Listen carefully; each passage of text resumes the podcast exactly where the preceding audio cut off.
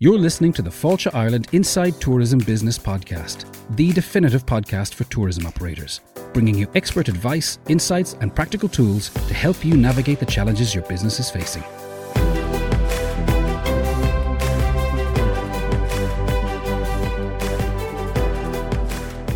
My name is Ruth Hegarty, and I'm your host for the first series of Fáilte Ireland's new podcast, where we delve inside food, examining trends, innovations, and tackling costs to help you run a leaner, more successful food operation. Welcome back to the Inside Tourism Business Podcast. In our first episode of the Inside Food series, we looked at consumer trends. Today, in episode two, we will discuss the practice of menu engineering and examine how businesses can innovate their menus for profit. Chef and food consultant Niall Hill of Niall Hill Foods is back with us in this episode to offer his expert advice on the science of menu engineering. And Niall is joined by Fergus O'Halloran, Managing Director of Galway's award winning 12 Hotel, who has kindly agreed to share his experiences.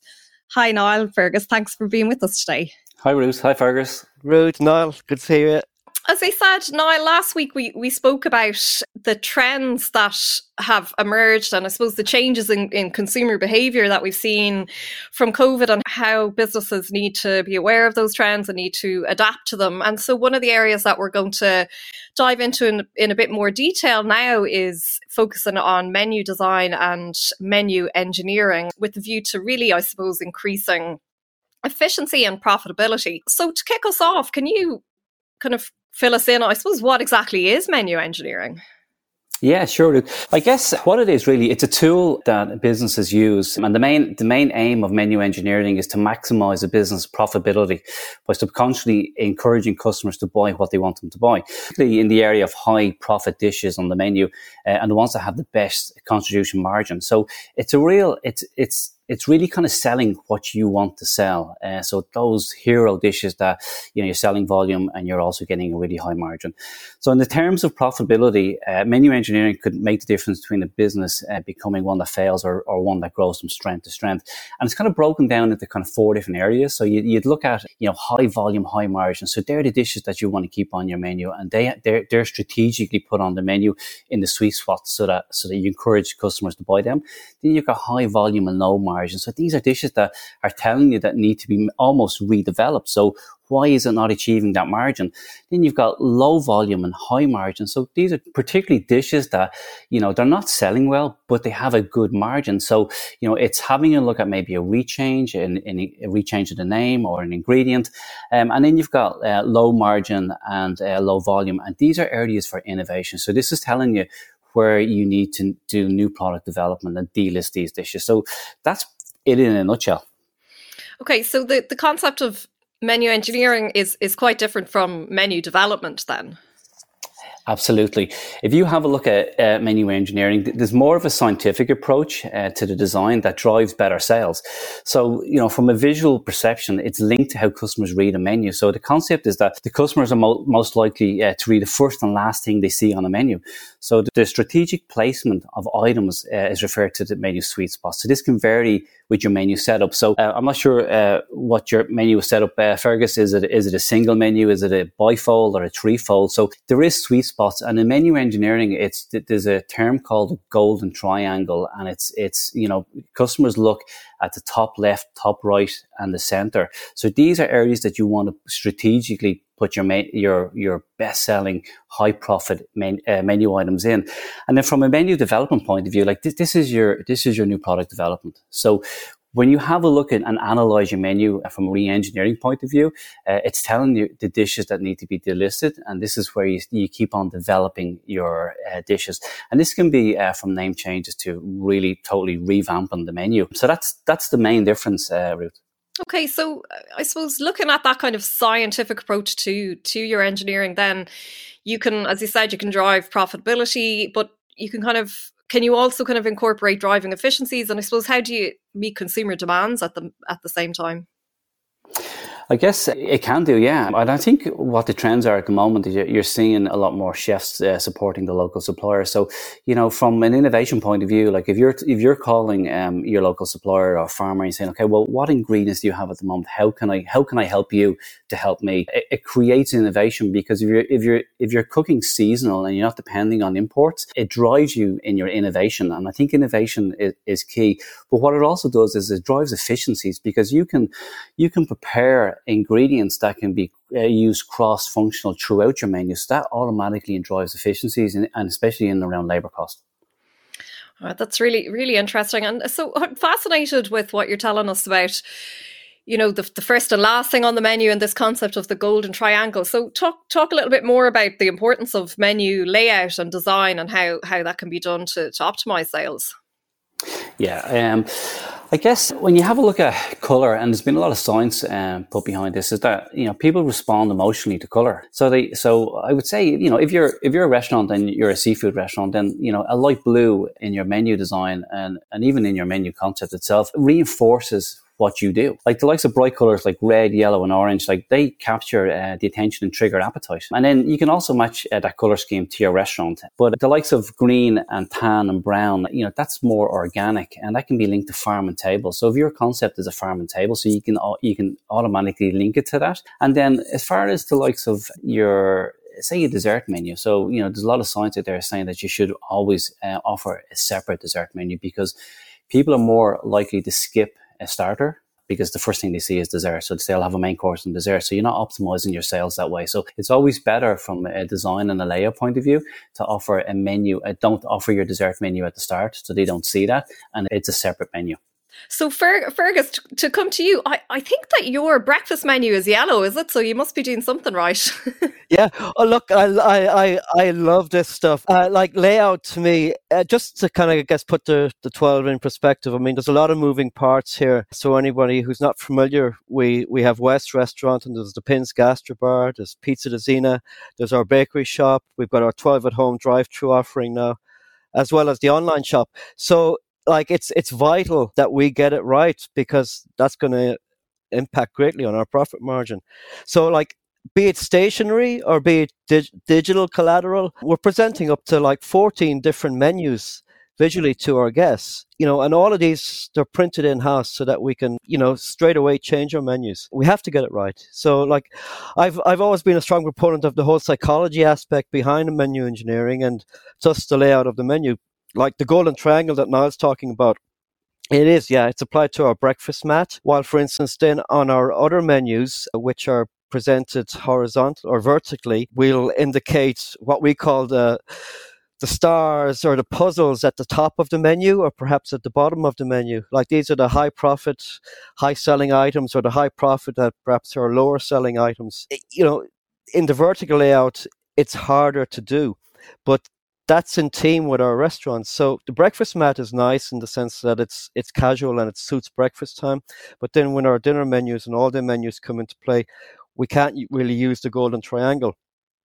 But you know, I work with the metric that a guest when they come in, they're going to decide pretty well within two minutes what it is they're going to choose. So, like our top performers have to stand out on the menu. The design so, itself, um, Fergus. Um, yeah. Just just a quick question. So, your your top performers, how do you?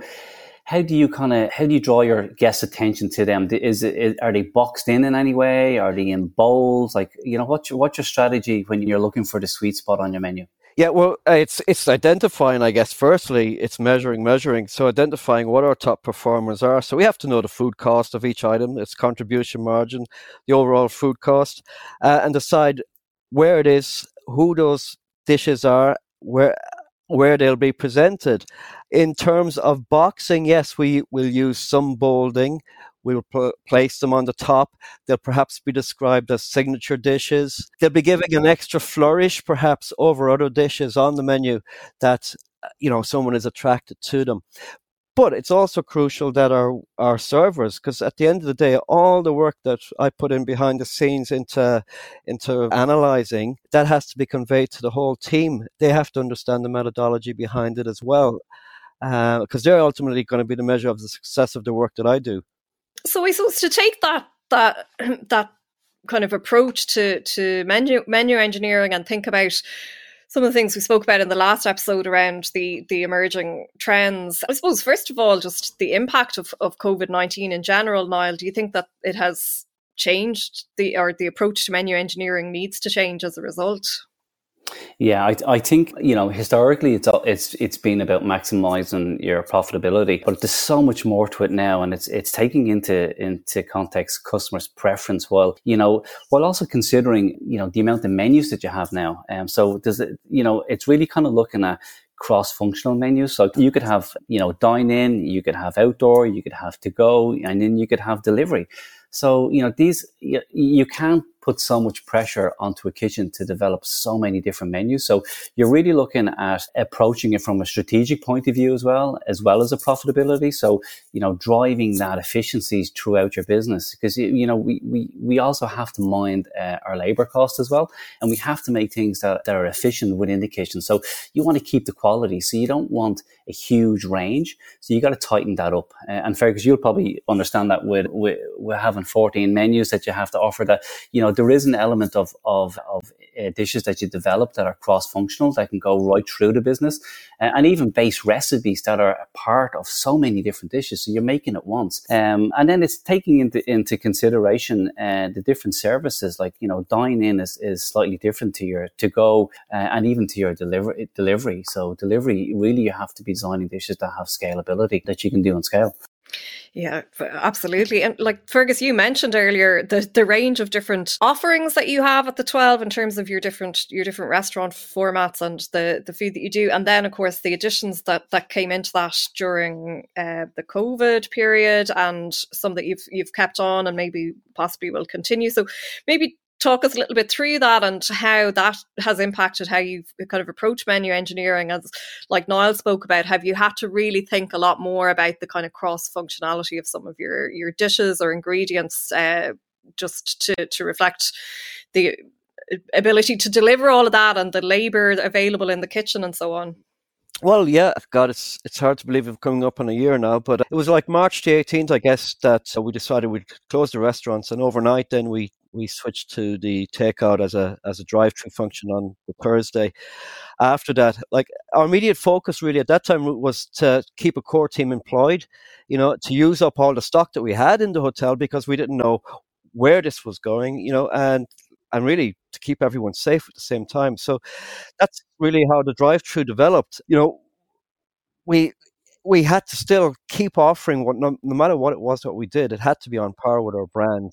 So with that in mind, after the first week of sales, when, when we were able to kind of analyze how things were going, we realized we really had something that was sustainable and that we could grow it. You know, then we kind of changed to our impetus changed now to, okay, how can we support our suppliers more? So the menu evolved around those principles of engineering. Um, you know, we still had to cost every dish. We had to now add the cost of the containers that they were going into. We had to look at every menu item. Uh, so and ensure that when it went up on the pass, on the kitchen pass, that by the time it got to somebody's home, that it was still high quality. So the dishes had to be deliverable. So that was exciting. It was it was challenging. You know, eh, eh, it, it, it forced us to really dig deep. But like as the win, as the weeks kind of went on, and all the data started coming through on what it was that was selling and what people were enjoying, we started to ask our guests, you know, what they would like to see. And, you know, this was new to us, so we listened to them. And that became kind of how we developed the menus going forward. But then again, you know, the stars and the puzzles, all of that was intrinsic to, I guess, keeping our profit margins because there was no no point in just being busy at the end of the day. Like turnover is vanity and profit is sanity. So we we mortared on from there. Like fast forward, I guess, into this week you know, we've got a five course menu offering going out from West Restaurant. We've stress tested that for profit, for its deliverability of each of the dishes. The presentation, we've sourced special boxes to present it in. We've put a cap on the numbers to be sold. So that helps us with the amount of produce that we're ordering in. Plus, it also creates that need from a guest to order it now uh, because it's in limited supply. And, you know, we can only hope that it sells out this weekend. Uh, but it's looking good. were you doing some outdoor dining during the summer and how did you kind of adapt for that or how how how well did that work for you in terms of did you need to change your approach to to menu items or? Yeah. Yeah well we we opened up what we call noon last july and there we wanted to kind of create a, kind of a parisian feel around our courtyard and and effectively gain back the tables that we'd lost due to social distancing inside in the Pins Gastrobar. So you know that went very well, but you know we learned as well from it because initially we created a, a, kind of a micro menu again, another kind of a micro menu with a lighter style, kind of afternoon style light dishes. But after a short while, Ruth, it became evident that all the guests that were out on our courtyard, they wanted to dine from the main menu in the gastrobar. So, yeah, we, we changed. But the beauty of it as well was that all of our menus now were linked electronically via QR codes. So for me, it was very easy. I wasn't bound by the size of paper anymore, by, by the stationery collateral. So I could create any style of menu I wanted digitally and people would link to that. So therefore, again, I guess I was given the opportunity to highlight my my stars, you know. And and Niall, would you consider that there's particular things that need to, to, to be taken into consideration for outdoor dining in, in your engineering of your menus? Yeah, I, I, I believe there is, Ruth. I think, you know, it's kind of touching on what Fergus was saying is, is, you know, what he's learned over the summer is, is that, you know, people wanted what was on the other menu. And I think, you know, if you can kind of link your menus together, it, it, does drive efficiencies. But if you simplify it for, for outdoor dining as well, and there's also, you know, you can take into consideration, you know, barbecuing in the summer outside. You know, it, it, it you know, you can have chefs actually cooking and serving as well.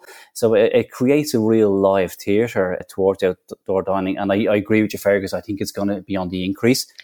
So to come to kind of, I suppose, a key a key meal and a key dining opportunity for for hotels. Uh, breakfast and Fergus like the 12 is the hotel so obviously breakfast is, is a big element and you do I think some things that are quite unique with with breakfast but I mean, it's been it's been probably one of the biggest areas of, of change for, for hotels with the COVID restrictions. Obviously, the breakfast buffet has has gone by the board. Um, from the from your point of view in the twelve, did you have to make changes to your breakfast offering, and how how did that oh, yeah. impact on, on you, and what how did you approach it? Yeah, well, look, I mean, breakfast has always been our most important meal of the day. It's it's part of our brand. Uh, so, like from from day one, we we offered an a la carte cooked to order breakfast route uh, for all of our guests staying in the hotel. Plus, we were also open to the public for breakfast.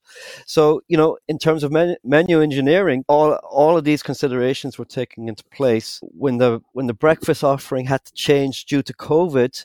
The only changes we really had to make was our continental offering, which was laid out on long tables, and there you had all the usuals: bakery, pastries, juices, cereals, etc. Um, we decided, okay, how can we now present this to the guests at the table? So we sourced a nice little presentation stand and created a smaller offering that was brought to every table. Now that helped us greatly because, firstly, I guess the amount of food waste that we're always very conscious of was instantly diminished. And we even asked people at the table if they'd like to have that offering. So some actually refused and says, no, we're fine. We'll just have the cooked breakfast. So there again, profits help went up. The next change we made was that we, we closed to the public because we had to be very mindful now of social distancing and we had to ensure that the guests staying with us were going to have a safe environment. So we also required all of our guests who were joining us to actually book their table for breakfast prior to their arrival in the hotel.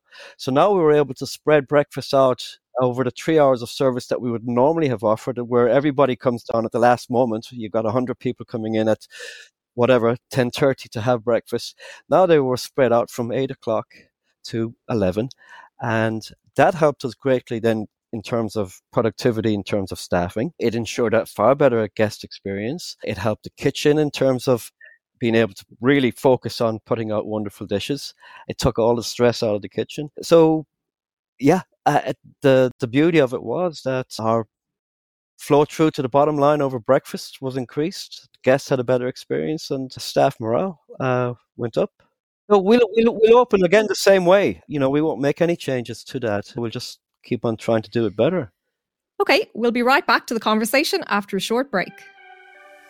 Fáilte Ireland's new Breakfast Toolkit contains expert advice and practical tools that are applicable to all areas of food and service. You can find the Breakfast Toolkit and more helpful supports and guidance on the Operational Performance section under Strategic F&B Operations on our COVID-19 Business Support Hub at fáilteireland.ie. Yeah, Niall, people are staying much more local, obviously, what they have to at the moment. And, um, you know, there's people are people are going to be vacationing at home and restaurants and hotels are likely to have much more local custom and if, if you want to get keep people coming in regularly you really do need to be changing your menus a lot more often don't you yeah for, for sure yeah i think probably probably a, a great way in doing that is is having is having really fantastic core based recipes that can that can evolve all the time. So, you know, when I develop a recipe, I develop it with it in mind that it's going to change throughout the season. It's going throughout the seasons, and but the core is there. So your core food cost is done for that, but you might be only changing one ingredient. And I think I think that's key. Uh, and I also find that when you're when you're developing menus, if you're evolving them all the time, it's so much easier to be innovative than if you were to change them change them every, like twice a year or three times a year. It becomes a uh, big chore then. It does, yeah. And and and it's never done properly. It's never thought out. But I think I think as menus evolve and the, the small changes and there's an ingredient change and something out of season, you replace it with something else. I think I think it's just it's just a natural flow and it, it, takes so much pressure off the kitchen but your menus are continuously evolving. But your core base base costs are there. You know your costs. Uh, and and you know it's it's like you know you change an ingredient and it's maybe uh, a slightly uh, cheaper food cost uh, because the ingredient and it's always best to work within the seasons. But my i guess for me it would be it would be really developing your core base recipes that really work and that have been costed and you're evolving them all the time Niall, I suppose just on the takeaway topic, is there anything in particular to, to bear in mind in terms of engineering menus for, for takeaway and delivery? Uh, I, I, guess there is. Stay true to your brand, um, yeah. because your your your customers and guests are going to want the same experience uh, at home. And so you got to you got to be true to to what you guys do. But I guess the first of all is is, is really kind of looking at the demand of of what what demand is and do your market research behind that. Also have a look at dishes that are have that scalability so that you can scale them up. So you're again, it, it goes back to, to, to, to, driving efficiencies within within the kitchen. And then thirdly, it's having a look at if those dishes are deliverable and how do they reheat. So, you know, product testing, I think is, is crucial. And, you know, I would always say that you, you your chefs take home the, the, the, product and test it in a domestic oven because you got you got to remember it's it's it's you're in somebody's house with with this food, you know. So you know, I, I think you know when you're writing up the instructions, your reheating instructions, or if it's a finishing instructions, that this is done from home and it's tested from home, and in that way, then there's no surprises, you know. So th- they'd probably be the three areas that I'd have a look at. Okay, guys. So uh, to wrap up, from all of your experience and considering everything that we've been talking about, can you give me quickly your top tips for every business listening. What do they need to be thinking about? What do they need to be implementing? I'll go first. Uh, measure, measure, measure, measure. Try, try things, measure, and then if it's not working, cut without mercy. To do this, you need to be able to pull your weekly and monthly menu item reports. For me, information is key. Just like for you know, that's where you're going to be able to react. So know your cost. So know your true cost of your dishes, and that way, then you can really kind of focus on what needs to be done. Yeah, and like that, you need to involve then your restaurant manager, your chef, your waiters, because ultimately these are the people who are going to be presenting whatever all the work that you're doing to the guests on the menu. Knowing your market is key, knowing where the demand is, and really focus on on giving the customer what they want. Yep, know your contribution margin of every item, know your overall food cost. You know, these are the key things that are going to make or break you and invest your time in upskilling your staff. Train them, give them the tools to be able to do the job properly. Yeah, look at the work that Niall has done. Uh, know your stars, your puzzles, your plow horses, your dogs. All of these things on your menu are crucial to your success. And have scheduled sessions in, in menu engineering. Put this in the calendar where all your chefs sit down together as a team and analyze. Yep. Share share all the information with your team. Ultimately, these are the people who are going to be using it. Brilliant. Thank you so much. That's absolutely just really, really fascinating insights there. And thank you so much, uh, Fergus, for coming along and sharing your experiences. And Niall, as always, thank you for your, your expertise. Um, that brings us to the end of episode two of Fáilte Ireland's Inside Tourism Business podcast. You'll find many of the tools referenced throughout this discussion in the operational performance section of Fáilte Ireland's COVID 19 Business Support Hub on fáilteireland.ie. We're back next time with more expert advice and insights on how to run an efficient food operation when we will take a fresh look at food costs. Niall will be joining us once again, along with Mark Anderson, Culinary Director of Gather and Gather. Thanks again to Niall and Fergus for joining us today and for sharing their insights. And thanks to you for listening in. Goodbye. Thank you. Pleasure, honour. Stay safe. The Inside Tourism Business Podcast is brought to you by Fáilte Ireland, the National Tourism Development Authority. Subscribe now on your favourite streaming platform and join us next time for more expert advice and insights.